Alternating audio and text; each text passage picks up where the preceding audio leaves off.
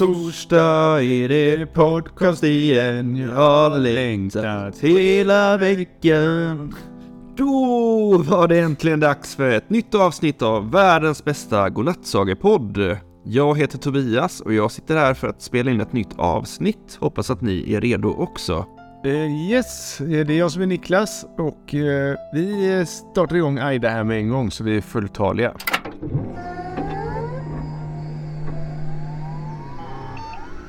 Aloha!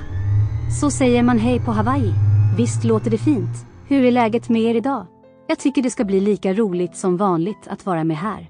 Jag står ju mest och dammar annars. Fortsätt gärna skicka in frågor till mig.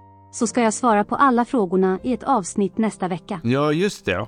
Aida tyckte ju att ni skulle få fråga henne saker. Aida vet nästan allt, så skicka in era frågor till henne på vår hemsida. Så kommer ni säkert få jättemånga bra svar.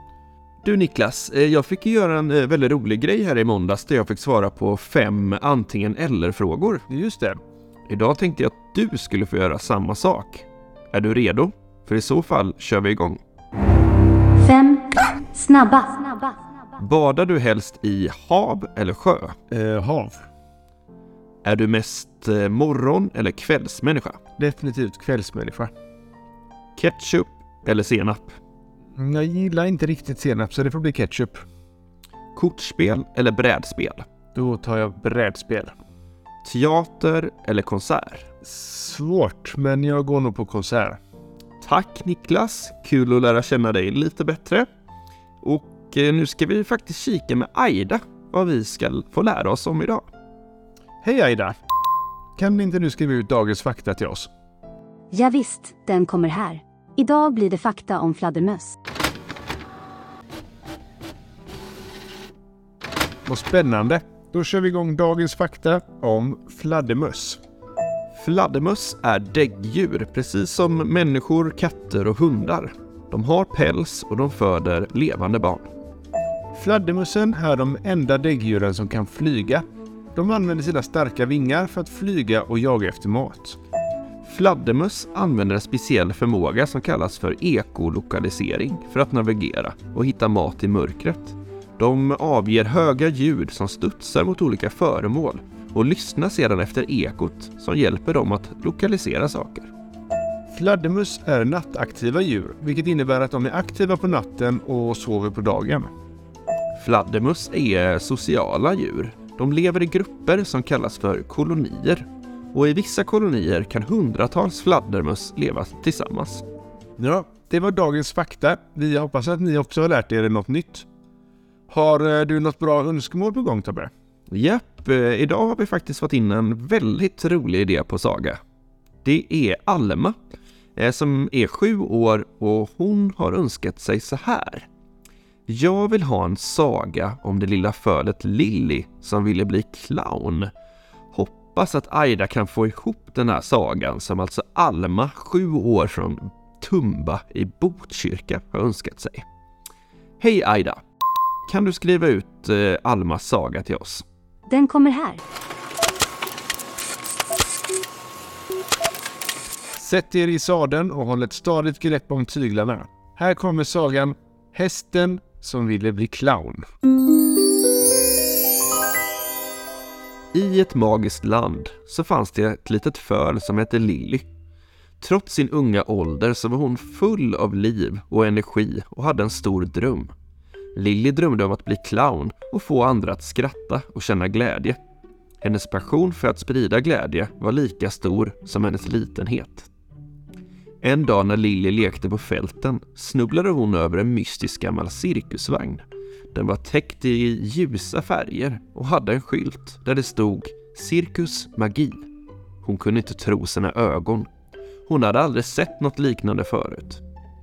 När Lilly närmade sig så kom en snäll gammal clown och öppnade dörren och välkomnade henne in. Clownen hette Gizmo och var cirkusens ledare. Gizmo kunde se att Lilly hade en speciell talang för att få folk att skratta och han erbjöd sig att ta henne under sina vingar och lära henne hur man blir clown.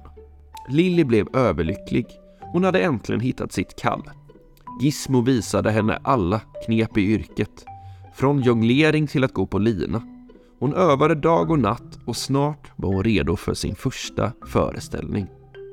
Den kvällen som Lilly skulle ha sin föreställning så var hon så nervös. Men så fort hon klev upp på scenen föll allting på plats. Hon fick publiken att skratta och jubla med sina fåniga upptåg och lekfulla stunts. Hon hade aldrig känt sig så levande innan.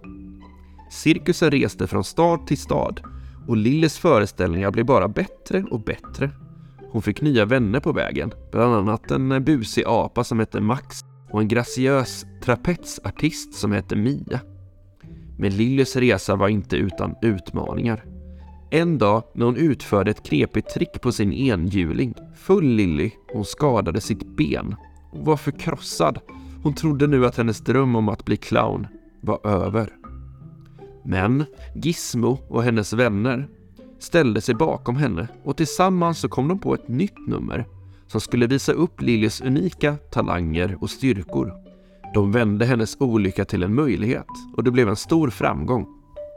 Cirkusen nådde så småningom fram till rikets huvudstad där kungen och drottningen var närvarande.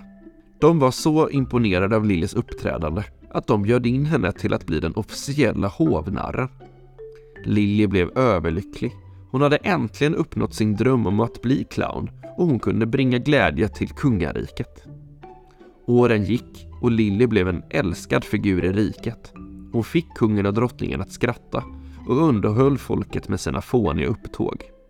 Hon glömde aldrig sin ödmjuka början och tog sig alltid tid att undervisa andra unga föl som drömde om att bli clowner, precis som hon.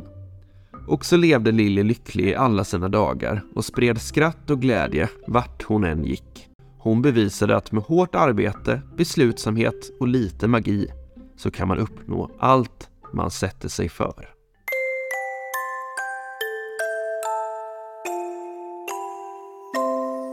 Ja, det var dagens godnattsaga.